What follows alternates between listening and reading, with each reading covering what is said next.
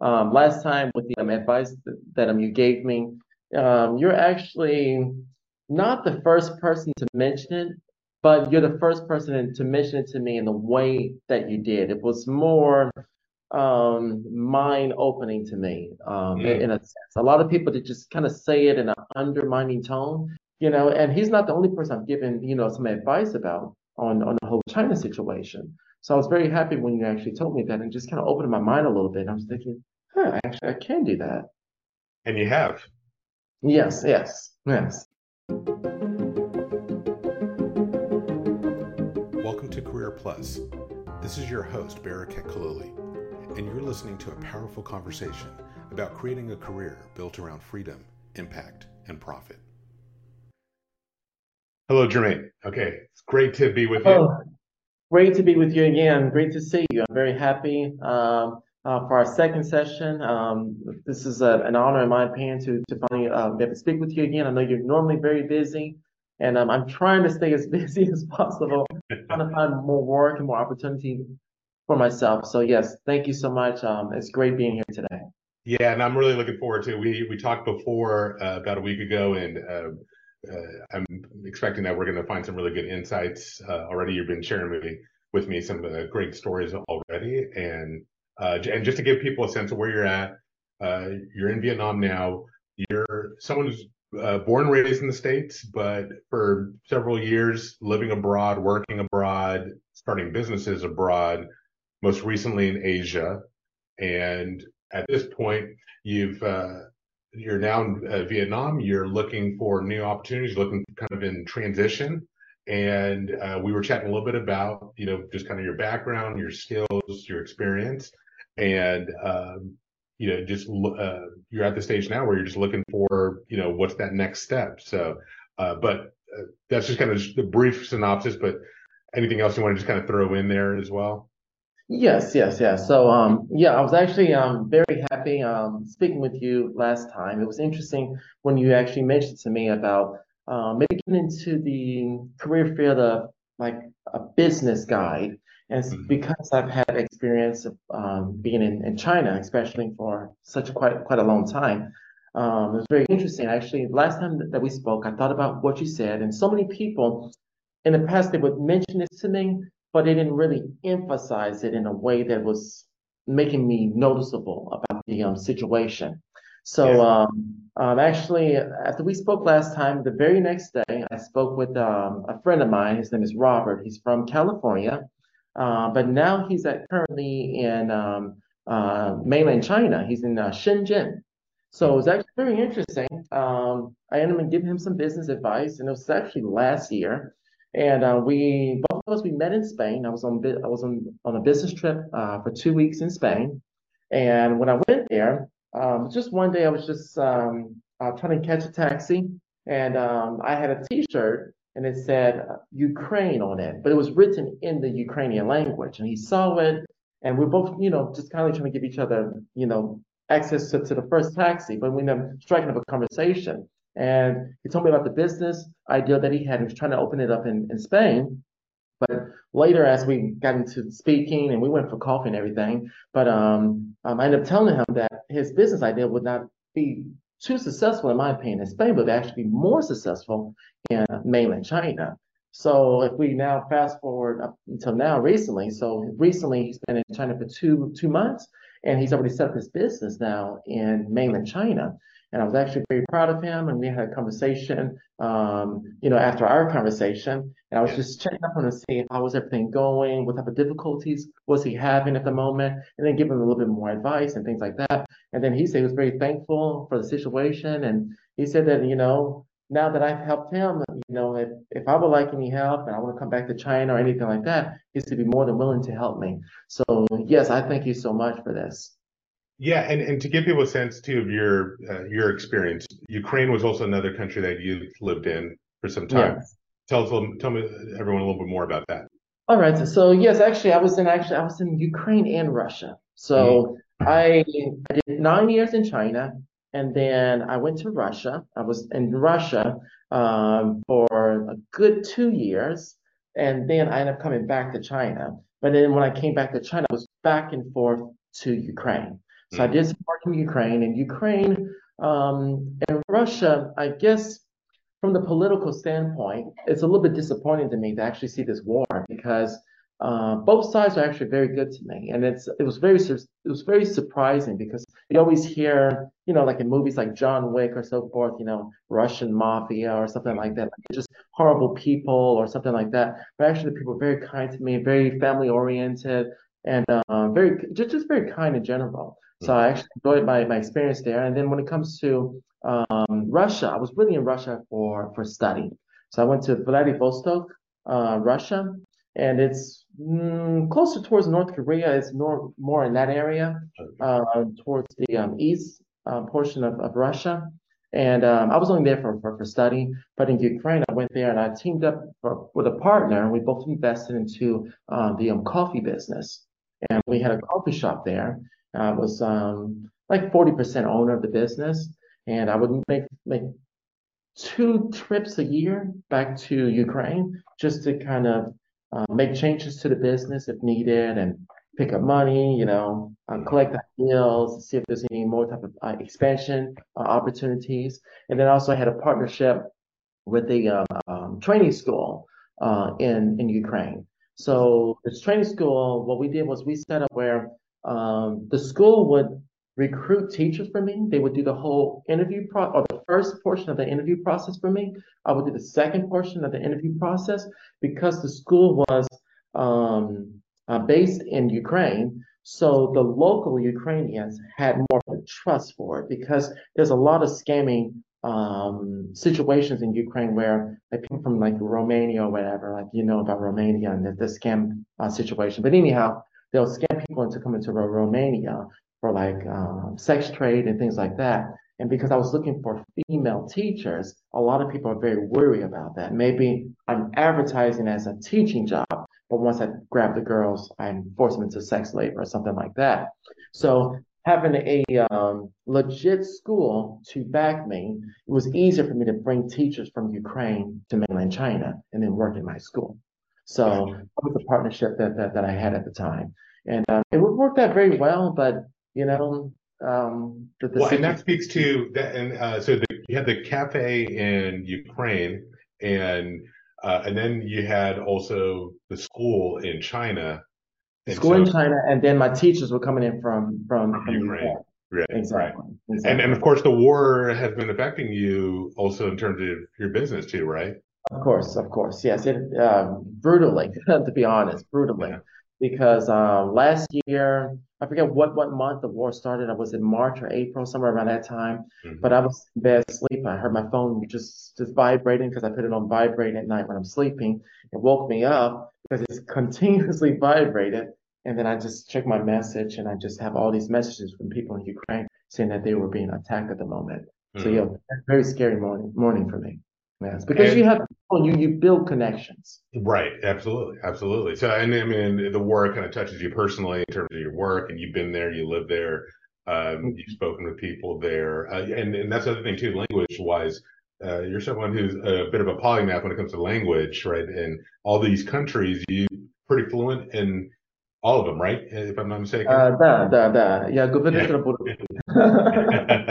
so you know the languages, you've lived there, you know the culture, you know the people, you've worked uh, and studied and uh, run businesses in, in multiple countries. So this is kind of the experience that you have. And and as you told me, you said that you've you've always had this kind of entrepreneur bug since going back to childhood, going back to your teen years. Yes, so, yes, that's yeah. that's that's correct. That's correct. I've been um, essentially really in business since since the second grade. Um, when I was a young child, um, um, back in the early 90s. Um, so what uh, action figures was a very popular thing. That's before the whole video game boom really started. You know, PlayStation and all that started. So young children at that time, they, they played with action figures. It was very difficult for a lot of students to get um, action figures because um, the concepts in the U.S. was you normally buy toys for your children, what Christmas, birthday, maybe summer holiday. That's around the time that you normally get toys. Yeah. And I was bringing action figures, brand new, still inside of this, you know, package and everything, to school. And what I would basically do is I would tell the students, you know, um, just get money for me, and you know, you bring the money to me. But my mom would take me to to take me to Toys R Us every weekend. So it was easy. I was twenty dollars, buy five, three or four action figures. Sorry, three or four action figures because they were like five dollars a piece, and then I bring them back to school to sell them for six or seven dollars. I was making profit. Very, very nice, profitable business. That's second grade. so yeah, that's interesting because I mean, you at that stage you saw the the opportunity. You know, yes, you, you yes. made that connection in your mind, and you that that Yes. intuition there kicked in. So- Exactly. And I lost that business because um I got caught in, in school. by, by by third grade, I got caught in school. Uh, my teacher called my parents. My parents they, they whipped my butt about that about the situation. I lost Yeah. the business. regulatory, uh, yeah, uh, yeah, kind of exposure there, right? Uh, yeah. Exactly, exactly. Interesting, interesting. So, uh, yeah, and so for, so for the last few years, then uh, you have this really valuable ex- and unique experience uh, from what you shared with me, having like and like you said, you've lived uh, in China, you visited there, you've lived there, you've uh, worked there, you've started a business there, and so you have a really unique, uh, you know, experience. There's things that you've learned and um and done that uh, really sets you apart, and uh, uh, and so which makes you really valuable. And at the moment, you're in Vietnam. So then now let's. Uh, and we started kind of. Uh, you had a different idea at first, initially, right? You moved. You came to Vietnam.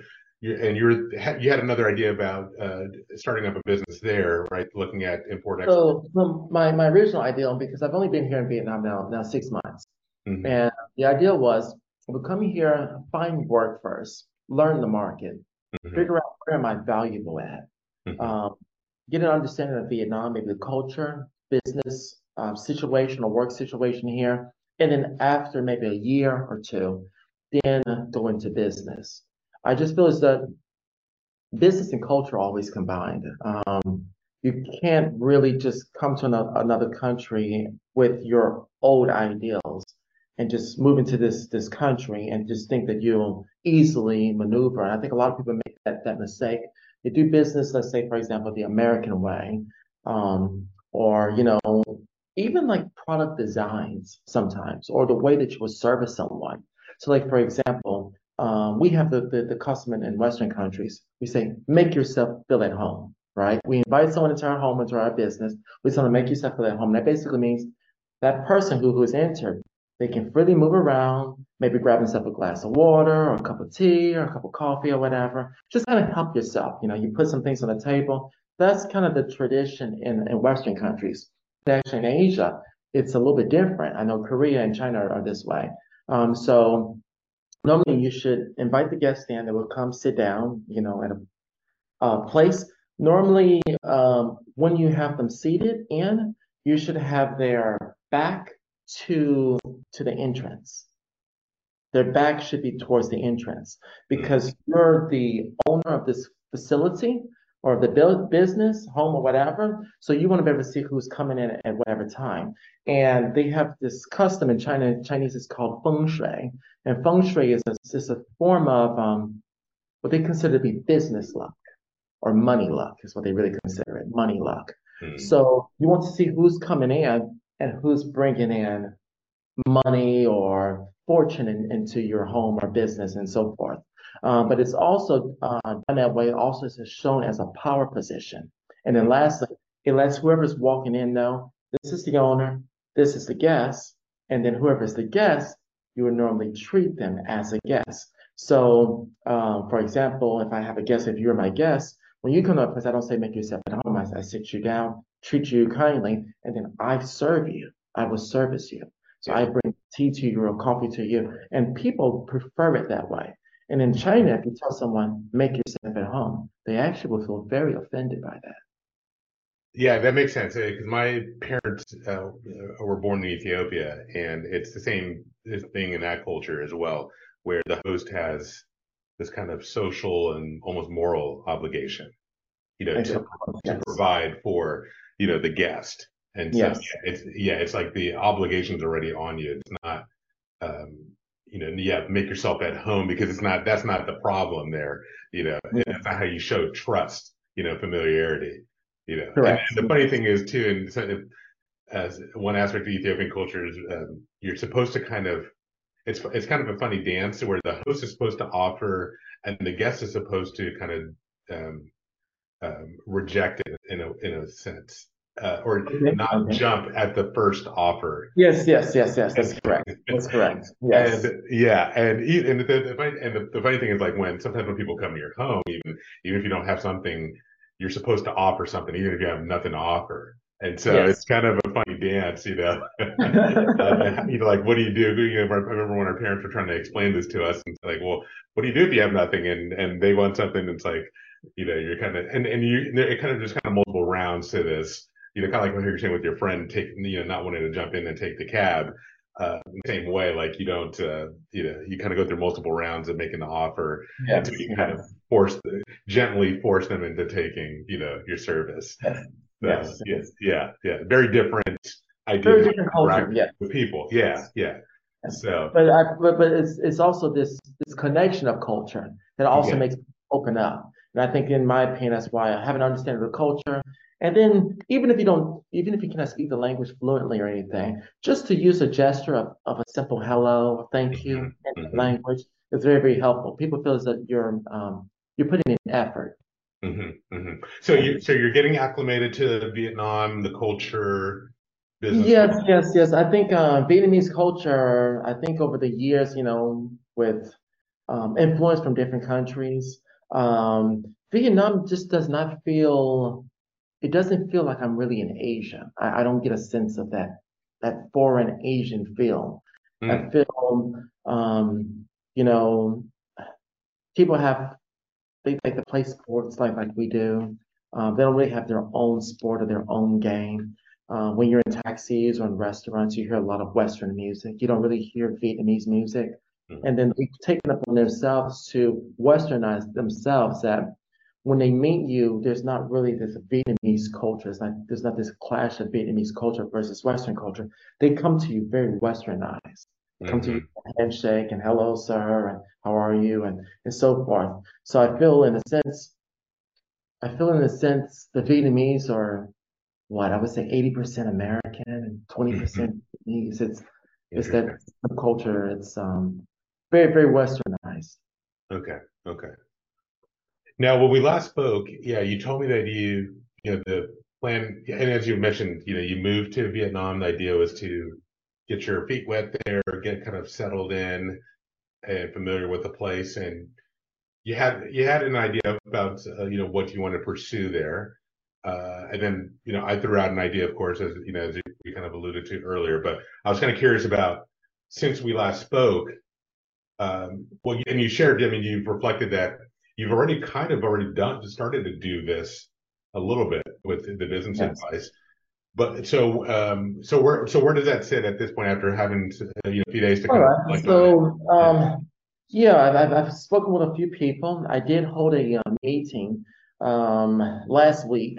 It was just basically it was a business meeting, but it was with a lot of um, Asian Americans, and they're not only like from Korea, Japan, China, uh, maybe even Vietnam. I don't think there was any Vietnamese in the last meeting. And basically, I connected with them. And these are people who want to do trade with countries like um, um, Vietnam and China, and mainly people who are looking to work with um, among through, through through China. And um, basically, just kind of sharing with them advice about how to kind of go about this and so forth. So I'm just trying to just kind of, as you say, get your feet wet and just feel it out, see what is it like. But um, simultaneously, I normally deal with a lot of people. I had um dinner last night with a lawyer. Speaking with him, he's um here in Vietnam, but he's a lawyer. He's a business lawyer here in Vietnam. I just wanted to meet up with him again. I met him uh, uh during they call Tet holiday or Chinese New Year's holiday. Mm-hmm. Um, I met him around that time, and we haven't met since because he's been so busy, and then I've been in and out of the country, um, you know, working on visa stuff and so forth. Um, so yeah, I'm trying to speak with him. Um, it was very interesting last night, uh, just chatting with him a little bit because he also introduced me to some friends that um, are interested in working with, with, with China and so forth. Mm-hmm. But main what I'm trying to do is my main goal is to make with make friends with people of different industries and find where can I fit in. That's basically what I'm doing. So whether I'm talking with people of, of different, uh, from different businesses, um, lawyers, or just trying to simply find a job. So um, I have a um, Ducati motorcycle. I like Ducati. Okay. Uh, yes. That's a, is that an Italian one or a? Yes, yes, yes. That is the um, Italian one. Yes, Okay. yes. So there was a um, I forget what it's called because I don't really keep up these motorcycle races. It's it's the World Motorcycle Race. Mhm. uh, they do every single year.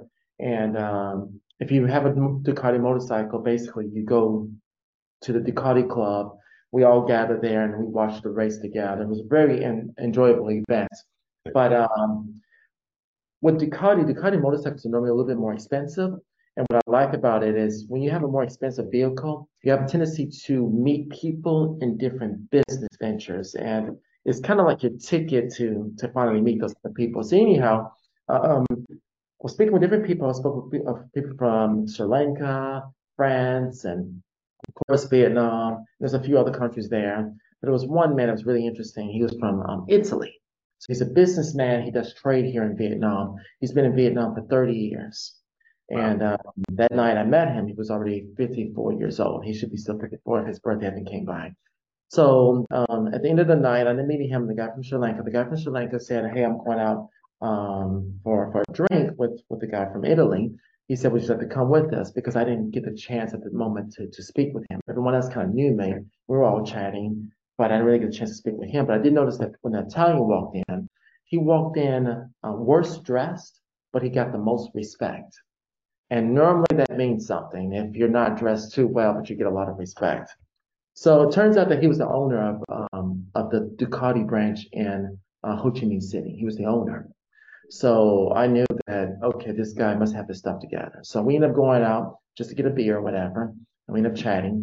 And he told me how he got started, which was the, probably the most interesting story I've ever heard of someone getting started in their business. So he said when he was very young, his father was basically doing trade, but he traded in a very simple format. So he would go to China. He was trading from China, uh, Hong Kong, sorry, trading from Hong Kong. That time Hong Kong was still independent, so that's that's Hong Kong. And he would fly to Hong Kong with three empty but large suitcases, and he was buying materials from there, and he would bring them back to Italy. And he would do that once a month, just take a trip in, fly, come back to Italy, trade, sell, and then come back to Hong Kong. That was the business. Mm. His son's basically a dependent of his father, so he can come into Hong Kong on his father's passport because he was a dependent on his father. But when he turned 23 years old, he was too old to be a, a dependent. And he turned 23 when he was in Hong Kong, and Hong Kong said, Well, you have to leave. So he went to Vietnam to just check it out. He was just seeing what it was all about. He said he went to Tan Binh Market, which is a huge and very famous market in Ho Chi Minh City. Now they trade all kind of things, but he said at the time they just had vegetables in there. People just buying vegetables. He went in there just checking it out. And he wanted to buy a coffee, and he said this is the um. He went to a stand. He saw that they were selling coffee, but it was iced coffee, which he wasn't accustomed to drinking. And he said if it wasn't for him wanting, demanding to to have hot coffee, he would have never ran up on this opportunity. So he turned around, trying to leave the, the iced coffee, trying to find hot coffee somewhere because that's what he was accustomed to drinking. And he ran into this woman, a Vietnamese woman, who he said was pretty attracted to him. Remember, this man was 23 or 24 at the time, or 23. So he probably was more handsome at the time because the man I met was overweight and older. and um, he said that the girl seemed to be a little bit attracted to him because she was making compliments to him, and he said he found the woman a little bit attractive. Anyhow, they kind of hooked up and everything. And after hooking up, and you know what I mean, hook up. But anyhow, after they hooked up, the woman she pulled out a ticket, and this ticket basically it was a format like a format of a, a form of ticket. It said it had five million dollars on there, and it was only allowed to be used for trade. You couldn't buy a car, a house, clothing, food, or anything else with it. It was only for the format of trading. It was issued by the Vietnamese government. She said she had it and had no idea how to use it. And he said that based upon her tone of voice and how she was speaking to him, she automatically assumed that he was a businessman in Vietnam because back then foreigners did not come to Vietnam. Right. Right. And he ran up on a huge opportunity. So instead of saying, "Oh, five million dollars, like don't give it to me, that's too much money," he pretended that he knew what to do with it. He took the, the ticket. He said, "I'll take care of you and me, of course." Because I mean, five million dollars is a lot of money. Right. And um, he went directly home, got online, and started researching how to trade. And he ended up using the money. He made um, profit of eight million dollars off of it. Of course, a lot of money has to go to the country and stuff like that, but he takes a portion of it. And because he did so well with it, the very next year, the government gave him another $5 million. And it was giving him $5 million every year for consecutive 15 years. Wow. So he just built him, himself up. Now he owns four restaurants in Vietnam, and he owns uh, the um, Ducati branch of Ho Chi Minh City. And I was just amazed by his story. So sometimes you run into it simply by luck. Right. Simply luck. It's just who did you meet at that moment? Because he wasn't a wealthy person, he wasn't even in business, and he was actually in Vietnam as a tourist at the moment. Gotcha. Gotcha. So, 23 yeah, yeah. And, you know, it's funny when uh, when you're telling that story, I was, I was thinking it kind of sounded like his version of kind of the Toys R Us business, kind of the idea that you had, right? Running over there, buying stuff and bringing it back until yes, it can work anymore. But yes. uh, so from his experience, and he shared, uh, it sounds like he shared his his story with you. Um, what, so what insights did you get from that in terms of uh, for for you and for what you know, because it sounds like you know he's been doing it for 30 years. You're kind of at the beginning of the journey. He's kind of towards the end. Uh, yes, yes. So I just felt, um, based upon his story, I think it's very important to expose yourself to more people, to more conditions, and more places. Mm. That, that's what I just simply think. I think um, I would have never ran into the opportunity in Ukraine if I had never went to Russia when I was younger. Mm-hmm. Um, I never learned to speak Russian language. Uh, the opportunity that I, I gained in, in China would have never happened if I never went. A lot of people are just fearful to just make that move um, of course, you have to make a, um, as, as I say, a, a smart move, a calculated move. You don't just go yeah. abroad, just running around. Uh, there should be some plan, um, information. But I think if there is a plan and you veer a little bit from your plan, you will still hit your target, even if it's not a bullseye. Yeah, you're you're. I think yeah, because this kind of reminds. This kind of goes back to uh, I think I mentioned to you the book Experiments Never Fail by uh, Dale Dowden. Okay, and yes, yes. It goes right up that alley because he, there is a certain randomness to it in that, in running into this particular guy at this particular time. But you have, there's already this, you know, there's groundwork obviously that needs to be laid. You know, you got to uh, have the experience, the smarts, the, you know, the work ethic, all that stuff. But, That's correct.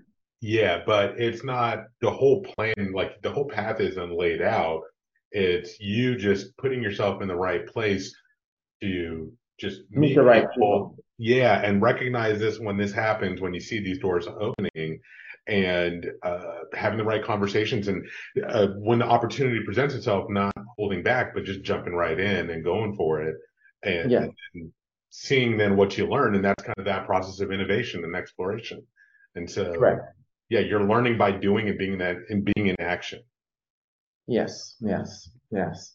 So I guess now what I'm trying to do is um, I'm still trying to venture towards the United States. I feel that the United States is a great country. A lot of people don't really recognize the opportunity that they have just simply living in the United States. I think, you know, it doesn't matter Republican or Democrat or which president or whatever overall, the United States is, is really is a great country. And a lot of people don't don't really know what they have until they've lost it. And I'm thankful for the experiences that I've had, and I would never take them back. But it's just if those experiences could have happened in the United States, I think I would have been a lot happier. A lot happier. Yeah, I'm glad you mentioned that. Successful. Yeah, and I'm glad you mentioned that because that was something that you had also mentioned too. That one of a desire of yours is to relocate to the U.S. And yes. uh, we should also mention you you have a wife and a son. You have a family. Yes. You know, yes. so that that would be involved in that. And so, and it's uh, mainly yes, mainly for my for my wife and son. I would have to say because I think men are willing to sacrifice. We don't mind toughening it a little bit. I think when you're after maybe the age of 65, maybe you want something more relaxing. But when we're young and we're strong and you know we have that determination and motivation, um, I can tough any country. It, it doesn't matter to me. But I see my son, I want him to grow up with the opportunities that I had when I was young. So that way when he gets older and he's nice and strong and maybe, you know, at the age of 20, 24 years old, he can go out anywhere in the world and find success himself. That's that's my goal. But he needs a good foundation in order to do that. And I'm feeling that in, in China, he cannot he cannot gain that. He cannot gain an, an international view of the world, you know. So one question that I have for you is you want to eventually relocate to the US. You're in Vietnam right now. Yes. So how do we how do we get, get from Vietnam? Well, I guess the big question is why would I go from China to Vietnam? So this is a um, huge phenomenon. Chinese people have a tendency to think in a way, and if you live in a country or in a city for so long, you have a tendency to think it's inside the same way as your surrounding people. Mm-hmm. So I think you know people maybe in Texas they have a tendency to you know um, move to to certain cities. It's not like they're just randomly going to you know to, to random places. And you know, people in the United States have the same tendency. We have, you know, tendencies for the same likings of food, same tendencies of likings of music. That's why certain celebrities or music artists and movies they suddenly they, they become big. They mm-hmm. have a tendency think in a way. So Chinese do too. So Chinese normally when they're trying to leave China, they have a tendency to choose obviously four countries. United States, Australia, um, Singapore, and Vietnam. But mm-hmm. then that's, the calculations depend upon their power position in China um, and then their financial situation in China. So for the wealthier, more powerful people, they have a tendency to go to the United States and Australia. Oh, sorry, United States and Singapore. For the ones that are taking the more educational route, they're going to try to use education to kind of leave the United States. Oh, sorry, to leave China. It's United States for the high performers, and then for the average to slightly above average performers, it's normally Australia. But for people who are trying to use a financially cheaper method of investing their money, mm-hmm. Vietnam is is the main um, destination, I should say. So what I did was last year I was in six countries, as I mentioned, and you're going off to these countries, you're venturing out there, you're making a little bit of investment there, and, and so forth. So when you're dispersing your money into many places, now you don't have that big bundle of money anymore. So for me, Vietnam is a smarter direction to go in. And then it's also still pretty close to, to China. So people who want to come in from China to Vietnam, that also presents some business opportunity for me. So I can also profit off of those those type of people. So yeah, a lot of Chinese that are looking to uh, basically migrate to to Vietnam, I'm trying to also work with them and make make opportunity. Okay. So is your thinking then that um, this is kind of a springboard to the U.S. Exactly. Exactly. Yes. Yes. Okay. It's easier to get from to the U.S. from Vietnam than it is from China. China is one of the type of countries. The longer you're in China, the more difficult it is to gotcha. leave. China. Okay. Okay. Uh, that, that, makes sense then. So, and, and, and not just for you, but for your family too. That's where you're thinking exactly. how the, the best way to kind of migrate your family over is yeah through through Vietnam. Okay. Gotcha. And and you mentioned that culturally there's a lot of affinity in Vietnam with U.S. kind of culture. Yes. So that might kind of work to your benefit there too, in terms of the people you meet and connect with. Correct. Correct. Gotcha. Okay. So, um, and so you're then you'd be looking to connect with people where ideally maybe the work then naturally kind of then takes you to the US? Like maybe hopefully so, yes. If it's if it's not necessarily the work, hopefully financially it would also bring okay. that out. Because if the business is large enough and the money is, is pretty good, then um, once I have a legitimate say work visa or business visa in Vietnam, it's very easy for me to move my family over to Vietnam. China has a tendency to um, they want to hold their people in China. They don't want their people just moving all about. Mm-hmm. So a lot of people don't know this, but um, normally if there's Chinese abroad, they normally have connections with with with, with people in government. Mhm. The, the people who are just education based, they don't they don't come to, to the United States. They don't have that opportunity because even if the United States give them a, a visa or permission, um, even scholarship, China does not allow them to leave the country. Um, uh, last year, there's been so many passports um, just just been cut up, and then um, although I've been married for I think I'm at 13 years now. I've been married for for a while, 13 years, but China's never allowed my wife to come to the U.S. and, and see my family. Mm, And my son, he's never been to the United States. My son, he's been to Thailand and, and Malaysia, but never the, the United States. So it's easier for me to get them to Vietnam and then from Vietnam, maybe to, to the United States. Gotcha, gotcha. Now, one thing that I guess question or concern that kind of comes up in my mind is that there's a, it seems like there could be a danger where you get then stuck in Vietnam uh, for maybe longer than you'd like, right? Longer than planned, maybe so, yes. Yeah. And that's a sacrifice I'm willing to make. It's it's okay though for me because if I can, even if I'm stuck in Vietnam, if I can pre present the opportunity for my son, maybe my wife to just go to the United States, she can accompany my son while Okay. he's in school. It's worth it in my opinion. As long as the money here is good enough.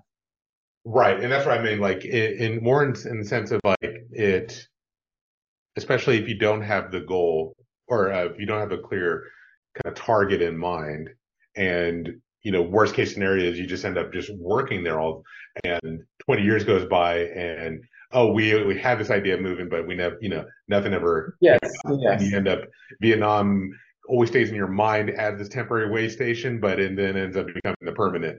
That happens to a lot of people. I think Yeah. it's all personality based. So my, my personality, I'm not the type of person who will work for someone for, for a long period of time. I think the longest period of time I've ever had a job was like two years consecutively. And then I'll find business opportunity out of that because I'm forever trying to connect with people. Mhm. And I'm just forever just trying to find an opportunity. And then I'm a little bit stingy with money, honestly. So I save my money. I will not go out and buy luxury things and and so forth. I don't need designer clothes and watches and and that type of thing. Yeah, and it would be good to then to that to have that goal to uh, and maybe look at the numbers and decide when if it's going to be the financial route, when do you have enough in savings that you can then say, okay, we're now we're now ready to make that move to the U.S. If not through your work, just how much you know do we need to save up?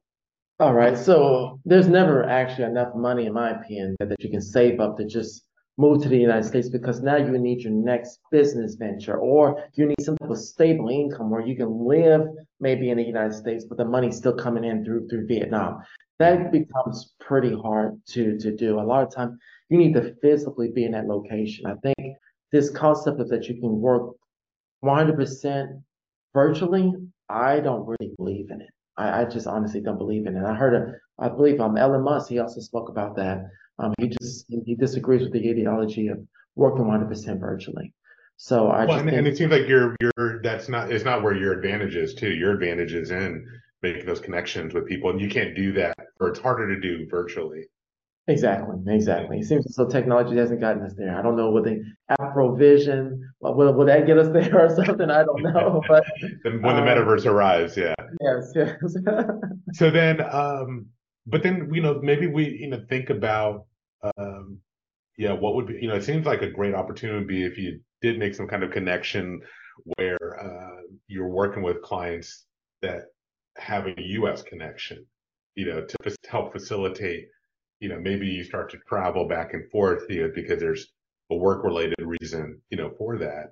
Yes, that's that's what I'm trying to do. I'm I was trying to uh, because as I mentioned, my, my father is from Georgia, and um, I was trying to get more, maybe meet more people online firstly, and maybe in Atlanta, Georgia, maybe that area, Florida. I'm trying to more stay away from the California area.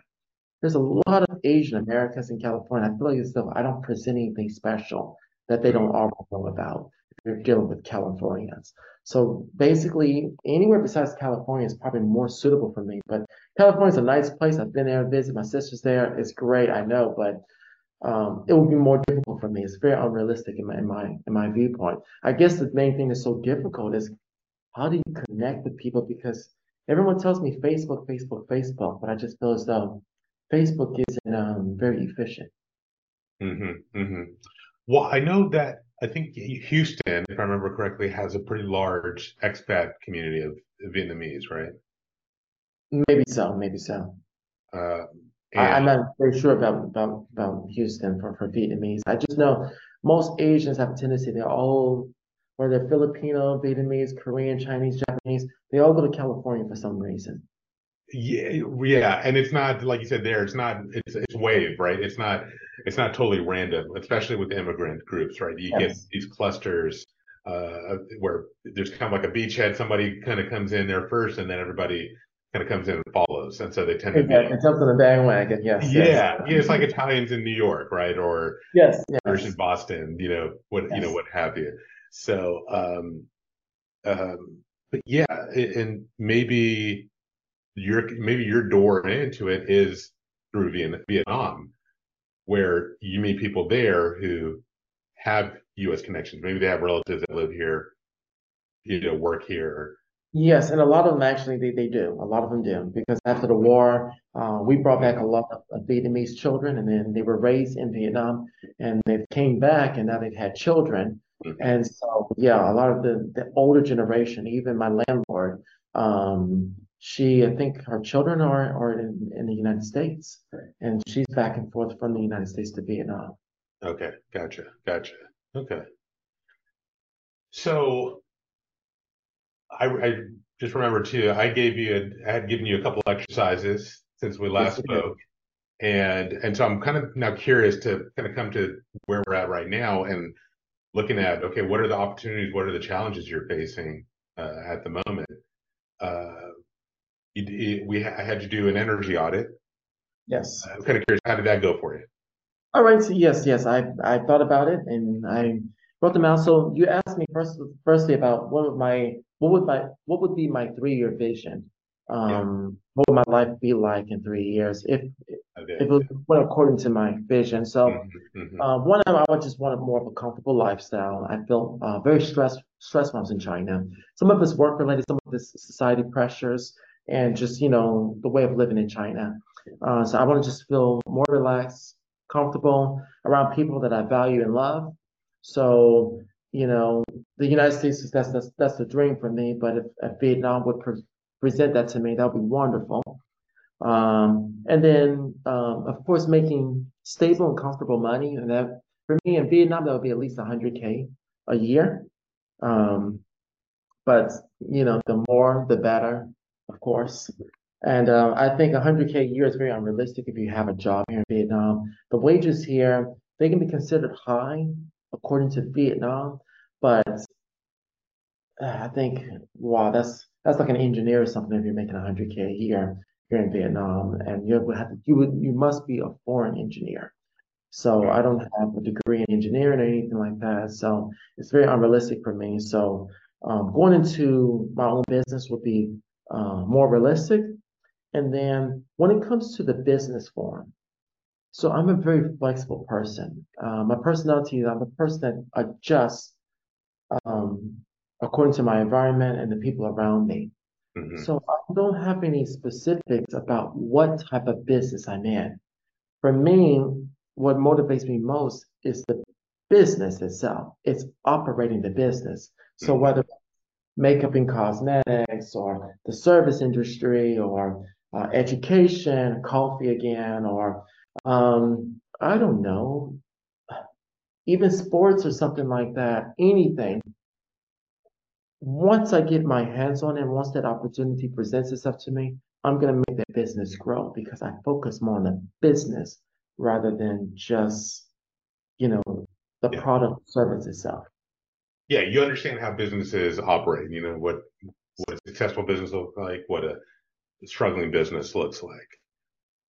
Yes. So a lot of, well, one piece of advice a friend of mine gave me is that when people are thinking about what's my dream job, usually the first thing they're thinking about is what do I do?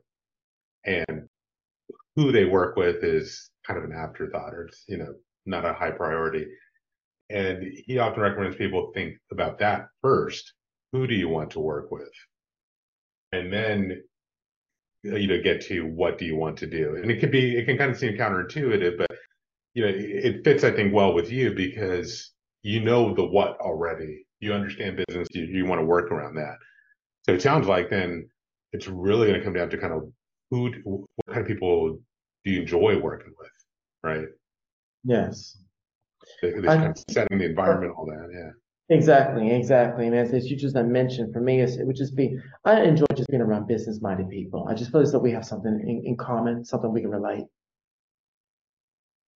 So think about the people you have worked with in the past where you had really great relationships and it, it, it was productive and it was a good experience for you. If you can think of even specific people, that'd be great. And tell me about them. What were they like? What are their qualities? All right, all right. So a lot of them, um, they have very productive thinking, um, very flexible thinking. Um, I've mainly ever really worked with are Chinese and, and Ukrainians, as I mentioned. Um, Chinese, what I like about them is just they're, they're very flexible. There's never a no that ever comes out of their mouth, and I like that about them. I always find some type of solution. So I like that type of person because those type of people you can normally work with, you can do a lot of negotiations with. As long as you have something to offer them, they're going to do business with you. So I'm looking for more of those type of people. Um, a lot of people I deal with in China. If I was to go back in the direction of China, I need to go back to China. So now you lose certain freedoms that I have now in Vietnam. I don't want to lose those freedoms. Sometimes I just feel there's not enough money to compensate for, for the freedoms. You know, yeah, it's um, it's just simple things. As I was just mentioning, you, I, I ride a motorcycle now. In China, I could never have a motorcycle, so it's simple things. You know, sometimes. Um, so yeah, I would say that. Now with the Ukrainians, I like what I like about them is um, they're more exact in their work. If they say we're going to do this at what time, we're going to do it in whatever formation format, they're, they're, they're people of their word. There's no change. As I said, the Chinese are flexible, but sometimes they're flexible. It hurts you because someone else can come in and say, no, no, we should do that. And when you, me and, and you have already agreed on this or that, now they come in and they change it for us. So it's forever changing. It's just, it's never one thing. It's like this glob of, of a business. It's like this gooey glob. It doesn't have one shape to it, you know? yes. Yes. Okay. Okay. Good. Good deal. So then,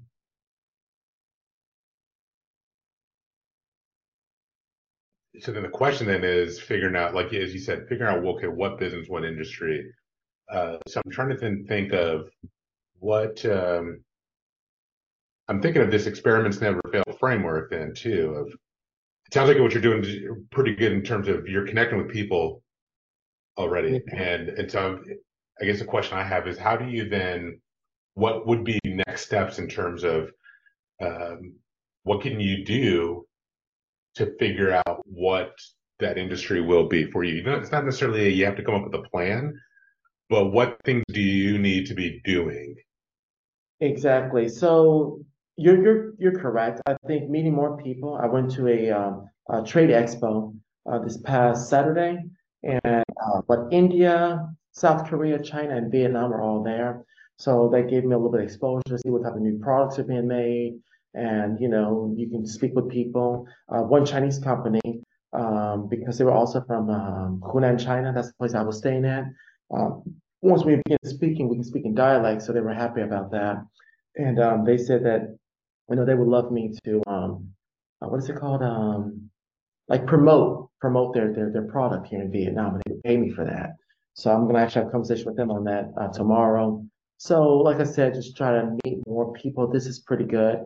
I think with with the whole United States thing, I'm trying to make videos um, based upon my knowledge and put them into social media so that they can just kind of get out there somewhere. And sometimes what happens is someone watches it, but that may not be the person who needs it, but they might tell someone else about it. I'm hoping that it just has like this domino effect, and hopefully. Absolutely Yes, yes. Maybe that will be a little helpful. That's basically all I can do right now is really just meet more people, get more exposure, gain more knowledge, and then just let people know about me, let people know of my existence. Because when you're stuck in China for so long and we're blocked off from the rest of the world, no one knows that I exist. You know, even being on your uh, podcast today, this also gives me a little exposure myself. Absolutely, absolutely. Yeah, and uh, and I'm glad you mentioned that too, because maybe um, we can think about different kind of profiles of who we might want to work with. So, you know, do you want to work, you know, with some, you know, business, someone's coming in from China? Do you want to work with someone's coming from Europe, from the US? Um, what kinds of businesses and maybe in terms of like the size to make sure that you're targeting the right um, yes yes i always feel those smaller businesses are a lot easier to to start with because i believe once you have i don't know a good eight to ten small businesses backing you then it's easier to you know have communication with the larger businesses because they're saying oh well these smaller businesses and every small business say they have 50 100 200 customers and then you multiply it times, let's say 10, now you're racking up on people. Now the large businesses, they'll pay more attention. Yeah. And, and for a point of clarification, are you going to be focusing at all on local businesses there, or are you mainly focusing on companies coming from outside?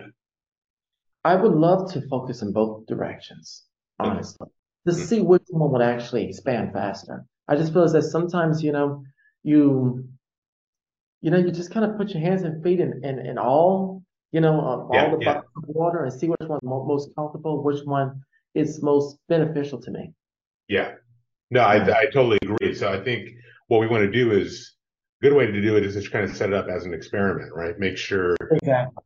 yeah, that you get, you try along both lines. Now, you know, how you do this is, you know, what you want to come up with, right? In terms of, do you start first focusing on local businesses, or do you just kind of figure out how to kind of split your time so that maybe one day you're a couple days a week you're focusing on local businesses, and then a couple days a week you're really kind of putting into effort to look at those outside companies, and then yeah. um, and then track that. And so, what metric then would we, I guess, look at uh, to to kind of tell us that there's a signal here that we should follow? Is it just amount of money revenue or is it um, people you connect with uh, is it you know what what would kind of give you that signal that i should keep pursuing this route in my opinion just simply growth if there's if there's offers opportunity that's being presented and there's some type of outcome coming about this then it means that we're in the right direction in, in my opinion it's just society will always tell you that you're not needed here or there and if if you're just simply not needed. So mm-hmm. I'm no good for that. You know, people are not going to want to deal with me. They're not going to work with me, or they're not going to pay for my services or whatever. So yes, yes, that's how I okay. feel.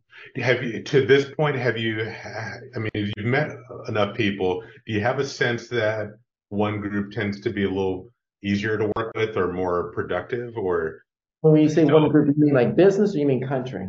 Yeah, well, businesses, but between Chinese, say maybe Chinese visiting versus Europeans versus local? Have you noticed that? Uh, does anyone seem kind of pop out to you as being a kind of a bigger opportunity for you? All or, right. is or is it still too early to tell? So when you say like like European countries and so forth, I haven't really reached out there. I don't really know how to reach out there.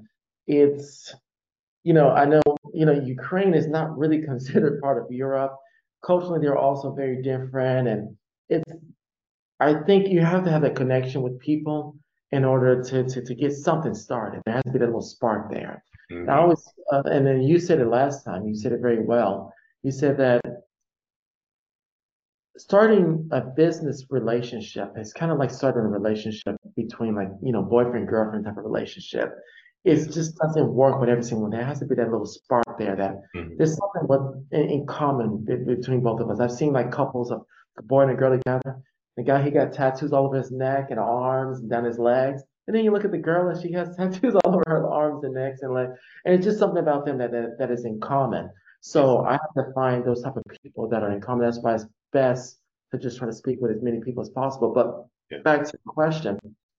Um, I feel as though it's it's equally beneficial. So with the local businesses, because I am physically here, there's a slighter, stronger sense of um, trust because it's you know they can come to my place, they can yeah. you know they can eat with me, they can get to know me as a person. So, and then here in Vietnam, they have a better understanding of Americans and American culture and American people and foreigners in general. So there's a little bit more opportunity there. But then with China, I can code switch with the Chinese. And I'll dress differently and I'll talk differently and I'll speak my different language. And then I relate more with the Chinese. So I can kind of do a little bit of both. And then with China, the benefit that I have is I have a Chinese wife. Chinese people, they have this concept of what they say love. And um, their love, their concept of love is different than our concept of love. Our love is I'm willing to do things for you and I love you just because I love you. It's just you don't really need an explanation, you know. I see the girl, he loves her. Maybe it's her beauty, maybe it's her personality, whatever, it doesn't matter. He loves her. Nothing really changes that. But in Chinese, when they say love, it basically means loyalty. Am I loyal to your country? That's why Chinese love when American celebrities or foreign celebrities come to China and when they do an interview or something like that, they always ask them, Do you love China? It doesn't mean like, Do you love China like you love America or your home country? It means, Will you be loyal to our country? So when they see that I have a wife, they feel as though I'm loyal to her, I'm loyal to China. So there's a stronger sense of trust. So, oh, yeah. for example, in China, you've done business, let's say you've done business in the United States for 50 years but I've only done business for 20 years, but I'm married to someone Chinese. The Chinese would give me more of an opportunity than they would you. Oh yeah, I mean it, it communicates a lot. Yes, it communicates a lot. Yeah, absolutely. But in the U.S., it would not. In the U.S., the experience. Yeah. Right. It may, yes. Right. Right. Yeah. So, what challenges? What's one challenge that you're facing then at the moment. Uh, you mentioned earlier a little bit about exposure, but what what challenge do you see uh, uh, at the, the main moment? ones? Exposure is not stated, and then secondly, it's not knowing what I don't know. Sometimes you just don't know that you don't know it, and you're constantly going in the wrong direction or doing something wrong, but it never comes to you that this is the wrong method. And until I figure that out, I might not even change. Okay, that sounds a little bit more, more like a fear, a concern that you have that. Yes, yes, I'm a little bit concerned, yes, about that, yes. Because. I've done it in the past. And once I come to the realization, then I change and then suddenly everything's going successful, but I might waste a year. Okay, okay. So let's let's dig into that then. What give me let's let's think back to an example where you did that. How did you what kept you or when did the realization happen why did it take so long all right all right so for example um, in my younger years um, that was still in china business in china um, i had i was hiring chinese employees and a lot of westerns they make this mistake so in western countries when an employee makes a mistake we have a tendency to um, tell them that you made this mistake and we're kind of strict with them about it. It's like, don't make this mistake again, or you'll get penalty for it. But in China, you cannot do that. And really in Asia, I hear that you cannot do that because a lot of my Korean friends have also told me of this. And the solution in Asia is instead of, as we say, get on to them about it, you should create a new solution of how it should be done and just come to them just say, hey, you're doing this, great. Let's do it this way. It's gonna be better. And that means a lot in Asia because my turnover rate was really high. I was hiring people and having to fire them or were quitting in two months. And if they quit after two months of work, you have to hire all over again. You're doing the whole process of interview and training. It takes up my time. You lose a lot of money in business. That was hurting me hugely. And once I corrected the situation, was just simply a form of uh, a form of communication. Mm, income went up. So how did the realization happen then? Oh, oh, it actually happened um, with a customer of mine telling me about the situation. It was a customer of mine who told me that I was doing it incorrectly. So, to me, that sounds like just something you just had no idea. It wasn't on your radar you saw that there was a problem. Yeah. Well, because my my father, um, he he he would manage other people, and sometimes I, when I you know I had my own business that was small but growing, I would ask him for advice about management because he's been managing for years, and he would just tell me, get onto them, be forceful, they'll feel fearful of you, they'll become more diligent, and that's the American way of doing it. So I just took his advice, and I mean, who doesn't trust your your own father? I mean, they He's Yeah. been working longer than I've been alive, so I trust In him. the U.S. Yes, yes, but that's in the U.S. Exactly, Yeah. exactly. And it was a customer uh, who was Chinese, who knew, knew the culture. who was- Yes, yes. Yeah. And I believe that one of my one of my employees made a complaint and told her about the situation. Mm, okay. So They, I think it's, they, I think they ended up quitting anyway. They quit, so they didn't mind saying it. But she probably was watching the turnover rate really high. yeah, yeah. Yes. I don't know what. So what I see from that is there was no way for you to know. I mean, it was kind of out of your control, right? I mean, that was Exactly. truly an unknown unknown for you. Exactly. You know, uh, so, but the solution came from having someone who, Inform me of this. yeah, someone who knew the culture who can tell you this. And so, Exactly. And sometimes in business, everything is not just about culture. Sometimes it's just business practice. But if you're Right. not old enough or not experienced enough, you just simply do not know. So then, uh, if you're if that's your concern, then here in Vietnam, how can we? What can we do? Because you know you're just gonna have to accept, right? You're just you're not local. You're learning, and so they're just you're gonna do things wrong. There's things that, or I should say, you're gonna learn. There's things to learn Right. Exactly. instead of and you know to reframe that. But um, you don't want to let that stop you, certainly. You know. So how can we?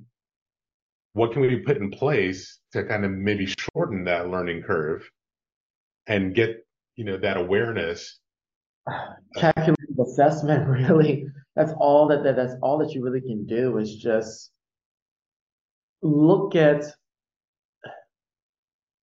your work situation day by day or week by week. See where are you growing and where are you just at a standstill and make the comparisons. Try to find the reasons for that. Speak with more of the local, the Vietnamese locals, you know. Yeah. Um, that, That's that- exactly- that- Yes, that'd be that, that was what yeah i'm glad you said it because that was where i was going to gonna hone in what if you had advisors or people that you trust that are local that Exactly. business that you can go to this is why I feel that business partnering is, is pretty good because if you're if you're investing efforts and money entirely by yourself, now the mistake is entirely on your head and the loss is also entirely on you. But if you partner with someone else, well, what I do bad for the business, it essentially hurts them also. So they're going to correct me. And that's why I feel as though partnering is, is, is great, especially when you're beginning. okay one other idea i'll throw out there is creating your own kind of personal board of advisors. Okay. a lot of you know business public companies have boards right? And the idea is that they provide that kind of oversight you know outside vision outside perspective to kind of help the idea is to help support the management team. So what i'm thinking is you kind of build this board for yourself of people that can give you that insight because they have the perspective that you don't and they can look at what you're doing. And these are people that you that you see regularly. They may not necessarily be working in the business but they have experience. They've lived in vietnam. They've done business in vietnam for a long time. And by having them around you supporting you these could be informal kind of social casual connections. Um, it could even be uh, maybe with someone you, you work with uh, like a coach or an advisor for you that you know on a more formal basis, but kind of a mix. But the idea is that you have this kind of sounding board of people that you can talk to, and then and then that way, you know, you get this outside perspective, and then that allows you. You're kind of setting yourself up to have that self awareness, so that you you don't get into an echo chamber where you're working on the business so hard, you're putting the work and effort into it, and uh, but, but at the same time, yes. Right, right. Without that awareness, so you're kind of giving yourself the, you're putting yourself in that position where you can be exposed uh, to someone who's saying, "Hey, how's it going?" Correct. You're very correct. That's that's also very difficult to do. It's easier said than done, and, and the reason why is because you'd have to hire on that board. And the thing is, is if you're unaware in the very in the in the beginning, you don't know who to hire on to inform you of this information. That's why I, I believe essentially it's actually a little bit better to just have partner businesses. And yeah. maybe I'm only 20%, 30% shareholder or, you know, maybe investor or something like that. But because what I do will affect their business, they don't want their business affected. So yeah. they're telling me, hey, you have to make this correction because you're hurting my business. You know? I, yeah, I think that's a good idea. Yeah, when, when I think when I was thinking of a board, not so much formal, I was just thinking of who um, do you want to just keep, have in your circle that you just that you talk with, connect with regularly. Who's exactly. like like this Italian guy, you know. All right. Yes. So as you meet people, just kind of be aware of, oh, you know what, this actually this is this is a guy kind of understands what I'm doing, and we when we talk shop, you know, he can he can really understand where I'm coming from. So you're, you're correct. You're, you're correct. And I, another thing I've noticed over the years is um, age difference. This is also very vital to your um, uh, personal development. I notice that people are, are close in age to you, they seem to um, compete with you more. So, mm-hmm. like for example, like you and me, we're we're we're close in age, yeah, but very distant in location. Right. So I affect your business, you don't affect mine. So we're very willing to help each other. But if we're both in similar businesses, similar age, and we're both targeting the same audience, more than likely you and me will become competitors. Right. No partnerships. But like with that, with the guy who's in his fifties, he told me that a huge story, and the guy who was from uh, from Sri Lanka was sitting right next to him. He has a gray beard, so I'm guessing that they was similar age, but he never heard that story before. Mm. He never heard the story. He was surprised that night, but they have known each other for 15 years, and he's never heard the story. And I just met him that night, and he told the story to me. So I've noticed, um, just even back in, in the past, United States, Ukraine, China, and now here in Vietnam, I've noticed that people with a huge age difference than me, they're more willing to share information with me, give me more knowledge. And I've realized I'm the same. I normally don't reveal too much knowledge to someone who's similar in age to me, but a, a young 20 year old kid comes up to me and asks me for some advice. I just let loose. right, right, right. So, okay, so so here's two things that ideas that kind of pop up in my head is uh, how do you, you know, again, kind of going back to that point of, you know, connecting with people and understand, you know, when you recognize that you're, you're talking to these folks who can kind of be a mentor, who, you know, who would be a kind of a serve a kind of good role, uh, who'd be a good person to just stay in touch with, yes, you know, regularly, you know, maybe monthly, quarterly, yeah. yeah uh, that you can connect with one on one and learn from. Another thing I'm thinking of too is like I'm in a mastermind. There's four of us. We all we're all similar in age, uh, but we come from very different uh, backgrounds and in different careers and everything. But that works to that benefit, right? Because you just have this really broad exactly. perspective. Yeah. And so I'm wondering, and especially to speaking of this exposure challenge, what if um, you could reach out to people who are kind of closer to you in age, but who are in different industries, you know, and is there a way to, in a sense, kind of curate your own maybe mastermind group of guys that just kind of get together every so often, every week, every month, but there's no, you don't have that concern of competition because every guy's in a different lane and yes you know, but it's a way to just connect, talk, you know. Yes, yes, yes. I, I, I agree. I think that's I think you're very correct. It's it's difficult. It's still a little bit difficult because you're meeting people and some people are just friendly, they want to just make friends, just casual friends, and some people, you know, they're they're busy with their work or business. And because they're so busy, they just seem to not have the time to come out and meet up with you and, you know, have a coffee every once in a while or something. So it takes time. It takes time. Oh, yeah. you know, I, I didn't do it in, in six months in China. I doubt I would do it in six months in Vietnam. So it, it takes some time, seriously. Yeah, and I think the key there is just to be aware of, like we were talking about before, the people that you've worked with in the past and the the good relationships that you've had, and how to identify those same qualities. You know, when you're meeting people, and uh, being del- more deliberate and proactive about saying, "Oh, you're recognizing that," and then seeing how you can just kind of draw each other closer. Yes, yes, I agree. Yes.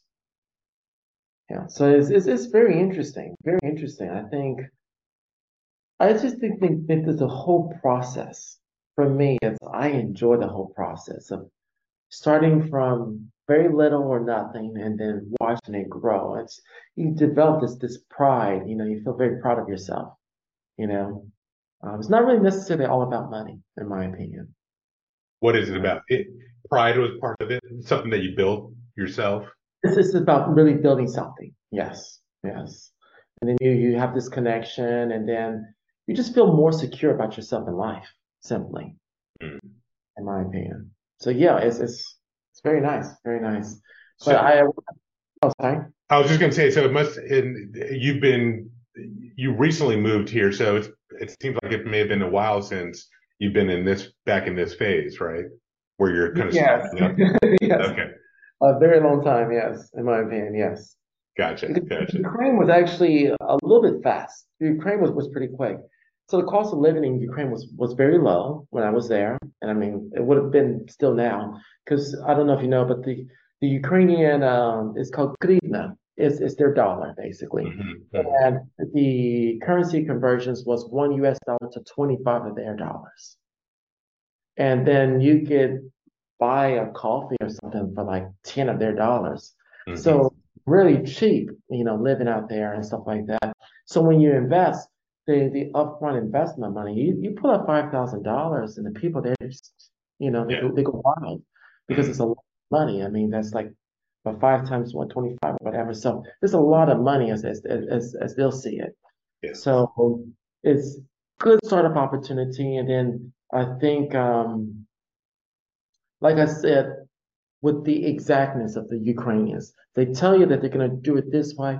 You never worry that tomorrow that there will be a change. It will continuously stay the same, and you, you have this operation that it's pre-planned, and then it's you know um, it, it's done in that way. Gotcha. Uh, but with the Chinese, it's a little bit more difficult. The Vietnamese, I'm just learning the um, situation, but mainly it's just been about connections. I'm currently just trying to connect with as many people as possible, Okay. and uh, that's what I seem. That seems like that's my best option currently. And then trying to work with, trying to meet people in the United States. But it seems as though I need that bridge to help me connect because things like Facebook or WhatsApp, that really does not help, in my opinion. And then calling up local businesses. Normally, the person that normally picks up the phone, they're just an employee. They work at the register or something like that, um, secretary or something like that. They seem to not have um, the awareness to know when an offer is being made, to grasp that opportunity or at least listen. They don't seem to have that awareness. Just one business calls them, hey, I have a business proposition for you. Maybe your boss will be interested. They'll just hang up and tell you, you know, we're not interested before ever hearing what you actually have to say. And sometimes I make pretty nice offers, you know. So it goes back to that connection then point, right? Uh, how do you es- establish that Oh connection? yeah. Oh yes, exactly. Yeah, Exactly. yeah. So I think that's that's right, right. So being strategic about that, right? But in my opinion, being strategic about it, it seems as though the only solution is to physically be there.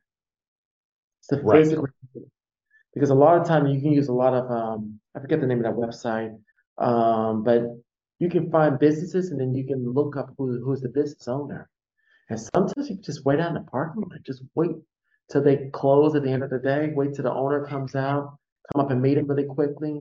You dress professionally, you speak professionally, you have a nice pitch line or something like that, and sometimes they'll give you a business card. Hey, come take me back. I gotta pick up my children now, but you know, they, they become interested. Yeah, and so I'm wondering how can we kind of engineer those kinds more of those kinds of meetings, even in that's that's that's what that's what I'm trying to figure out. yeah, well, you you mentioned that though with the motorcycle club, right? Um, okay, that yes. you know introduce some connections to you. I'm think I'm wondering, is there anything else that uh, you can try? Uh, I think too, it's also very important to find what, what, what local, what the local people and then people of those certain age ranges, what type of activities do they want to do in their free time? They're normally Yeah. very busy. When they finally have some free time, you need to be at those type of events or locations where they'll be at. Here in Vietnam, I've noticed with the, the older generation, especially in the nicer neighborhoods, they love playing golf. They love golf here. now, do So- you enjoy golf? I don't play. I've never played before. I don't own one, not even a ball. So uh, it's something I should really look into. Um, I, I enjoy tennis, you Okay, know, swimming, but tennis and swimming, things like that, you'll find a lot of young people. Those people don't run businesses or anything like that. So you're not really connecting with the people that you need to connect with. And then two, swimming pool, people wearing less clothing. So people have a tendency to shy away. They don't really want to come and talk to you because they don't know if you're coming to them about business or you're just checking out their body or something, you know. gotcha, gotcha. Um, but those those places have business owners too, right? Yes, yes. Swimming pools better than than than, than, than tennis tennis courts, in my opinion. Okay, okay, okay. So coming out of this, then, um, And then in Asia, I'm sorry, I should emphasize this, karaoke's. But karaoke's, you normally need to be invited. You need to be invited into a karaoke. They normally, you have karaoke, you go there and then you have a booth. And you go inside a booth with all your friends and you order drinks, normally beer or something, have, you know, snacks, popcorn or chips or something. And they just sit in there and sing and they sing all night. Now, that's where a lot of connections are strongly made in Asia, especially, I would say, Japan, Korea, China, and Vietnam mildly. would it be possible to host your own kind of social get together of some kind and and Yes, those you normally need to go to networking events here in Vietnam. okay And you meet people at those networking events. But what I don't like about networking events, it's a um it's a promotion to to sell whatever they're selling at the networking right everybody's kind of for the same thing trying to find a job or find a whatever and it's like Well, some people are trying to find connections, but the but the the um the owners of the event, that the people who are holding the event, they don't seem to have an understanding of connecting two people together. It should be, in my opinion, a networking event should be if I apply for this networking event, I will fill out a form. Who am I? What type of business do I do or run? And then people would review my information and other people's information. They would say, okay, he seems to though, because maybe I would write down inside of this form, this is what I'm looking for. And they Yeah. would find maybe two or three businesses that is looking for what, you know, what I'm offering. And they would connect us together and they would maybe assign a table for us. right right You know, these people sit at this table, these people sit at that table. That's a lot better. But instead, here in Vietnam, it's you go to this event at a nice, you know, wine cafe or something like that. And everyone's just looking around like, who are you? Who are you? Who are you? And some people are, are big and uppity. It's um they have this, oh, I'm fancy, I'm rich, or I own this business. And now no one's talking and everyone's just sipping wine. And at the end of the night or at the end of the event, everyone's drunk. we haven't spoken. no connection yeah Wine after wine after wine, and everyone goes, but drunk. yeah yeah It's useless, in my opinion. yeah So- yeah Yeah, I wish I could hold an event. I would probably run it that way, but those are quite expensive. You have to do a lot of promotion to get people to know that you even exist. And right that's and that's what i'm trying to yeah that's what i'm trying to think of like how can we come up with some kind of proactive way to get yourself exposed it doesn't have to be like the kind of fancy event kind of thing but just a way to connect with that business owner you know get past the gatekeeper and um and then in, and introduce yourself and re- and then you know, create that opportunity to connect with someone create a connection. Yeah. But, um, but I like, you know, and look, keep in mind, it's, uh, it's, it's hard work to just keep, you know, going out there and connecting with people and talking with folks. But your ability to do that obviously is going to be to your benefit, you know, and that investment is going to certainly be worth it. And you're good at that, right? That's where you excel and where you're, where you're strong at. And, uh, and that's just something that's just going to be a muscle that you constantly flex, right? And, uh, and if you can, and because I do this a lot in, in my day job as well, but if you can get good at having those conversations, a, a coach I work with says, you know, yes lives in the land of no, you know, and when you're in that kind of job where you're having conversations is really kind of a key essential part of your work, you know, just having that rhythm and being able to just go out there and keep having those conversations because you never know what when that you talk yes. to somebody yes. it opens but a door. Even even with these type of conversations and so forth, it's um it's a little bit of a cycle to it. So you do it for a while and then you have a tendency to tire out. People have a tendency to tire out. Yeah. Because if there's failure after failure, you seem to lose that motivation. Right. And then you have a, period where you don't want to be around people so much. So yeah. it, in my opinion, it only lasts for so long. And because what, three years ago, five years ago, there was no need for me to do this. So I've had my rest or my, my, my break period. I'm ready and energetic now, but yeah, exactly. another year from now, I doubt that. right. That, and that's why, and a lot of times people aren't doing it with, they're only doing it when they need to. And then you get these networking events where they, they never, nothing gets, you know, comes out of it. Exactly. But yeah, that, and so that's why it's important to take that time to reflect and, and have a regular rhythm. And you don't necessarily have to go, you know, intense, you know, on it all the time, but just having that constant rhythm of connecting with people. So um, um, I want to then come out of this then with an action item that you can take so that there's, you know, you're focusing on, okay, we're at the beginning of the week. What do we want to focus on this week, at least just to start? All right. Um, so I don't, I don't know. It seems as though my, my every week I have new arrangements that come up and so forth. I think, um, like for for example, this week, what tomorrow? What am I doing tomorrow? I didn't bring my schedule with me. no worries, no worries. I'm sorry. Um, today I just do some of my my own personal work, and then tomorrow, what do I have? I have a checkup at the, the hospital. I can't remember what do I have tomorrow. Oh, I have a few phone calls to make tomorrow. Make a few phone calls. And then as of right now, that's kind of all that I really have going on. But I'm pretty sure by Wednesday, I have already plans ready for Thursday and Friday. Yeah. And then um um I guess I try to keep up with different events that's going on. I'm try to be very open-minded, very professional, no matter where I'm at, where I'm going. I'm dealing with people because once again, you never know who you meet. I might just get lucky to meet that woman, you know, with a coffee. yeah, there you go. It might yeah. happen one day. Um, so yeah, that that's that's basically all I can do for now, and then do a lot of planning, just continuously thinking of new ideals and being flexible. I think this is one thing I really I'm thankful that, that the Chinese have taught me. It's just that that flexibility type of mindsetting, and um, just just try to create more more opportunity. For exposure or for what? Mainly for exposure as of now. That's all I can really do as of now. Because okay. work experience, I have a pretty nice resume, work experience. And I think I can really basically go into any field.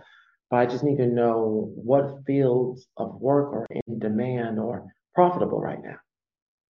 Okay. So that might be a good action item then by the end of the week, you know, to, to focus on uh, get get some more information, who can you talk to to help, or where can you find that info? Yes, yes. I, I, I just think it's really difficult, though, especially in the U.S., to find that because what, oh, what are you talking about? Is, well, in, I'm trying to do it in the U.S. and in Vietnam. I'm trying to do them both simultaneously. See okay. which one's going to go first. Vietnam, I guess, one of the main difficulties is is so Vietnam, they're divided into many many districts.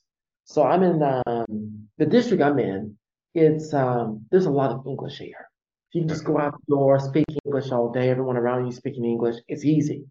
But there are other districts that everything is completely in Vietnamese. And I've only been here for six months.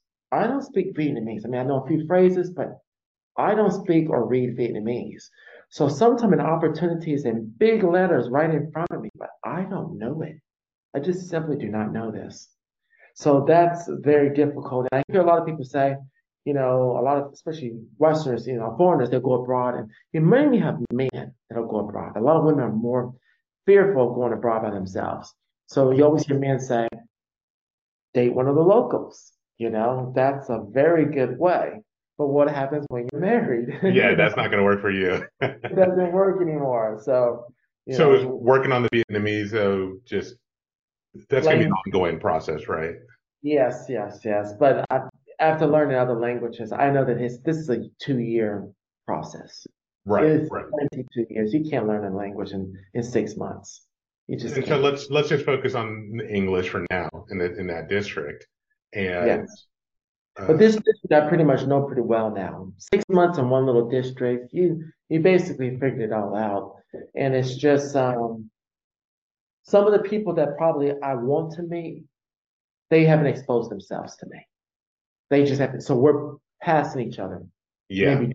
And and I'm yeah, I'm thinking I'm leaving leaving lead with a question then about to that point about okay, how do we come up with ideas then? You know, who is it that you want to meet? And how can you well, instead of fo- focusing on as a problem, let's focus on it as a solution. Because the so, challenge is exposure. Exactly. I think I think one of the the more how of business I can help and that can also help me are the more local businesses that are looking to sell their sell their products. It can be service business, but products. And they're having difficulty selling in Vietnam because it's common in Vietnam. And sell that type of product to maybe the United States or China. That's where my business opportunity lingers. Okay. Okay. Often I found that just reflecting on then that's that solution and just marinating on that, keeping that in going in your mind gives it a chance to work on a solution for you. All right. So being and the key is you got to be open to the possibility of of that solution coming in from wherever in whatever form. Okay. And so the thing to reflect on is the best example I can give was a couple years back when someone had crashed into my car uh, uh, when it was parked, smashed up the back of it. We were trying to figure out, okay, how we were going to get this fixed and replaced. And they didn't have the money. They fortunately had insurance. But what I focused on was, okay, the solution to this problem here is either I get a new car or I get the money for a new car to replace it.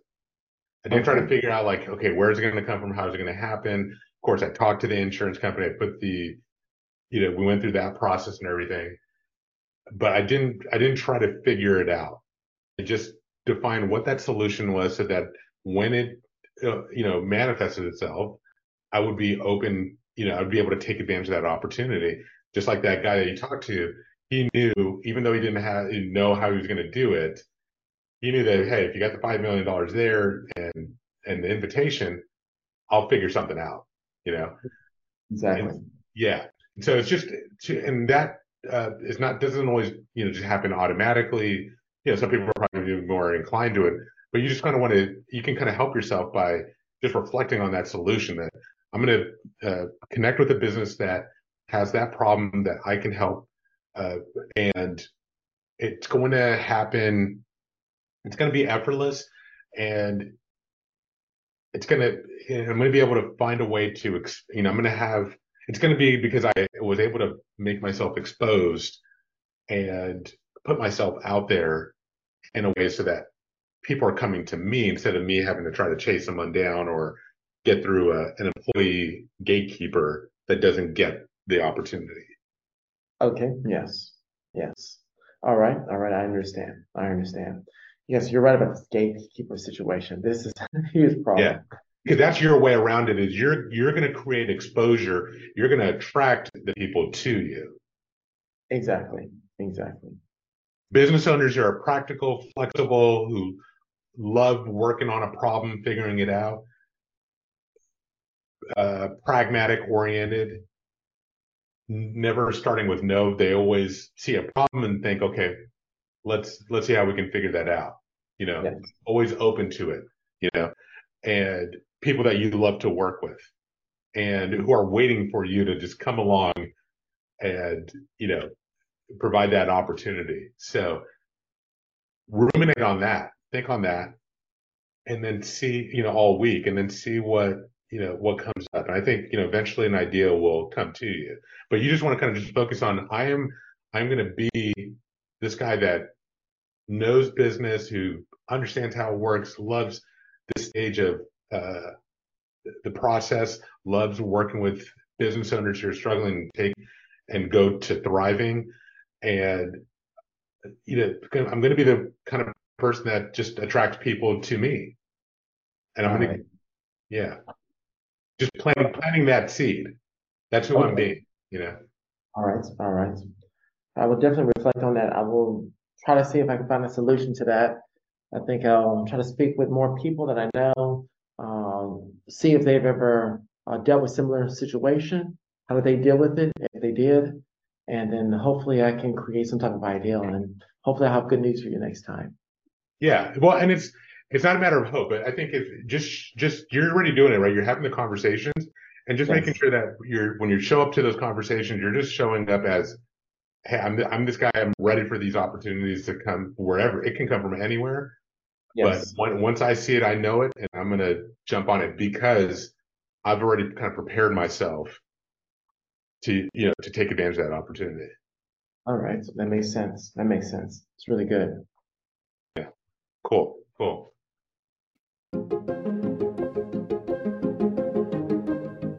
And what if we had a conversation about your career? Send an email to barakatkaloli at gmail.com. And thanks for listening.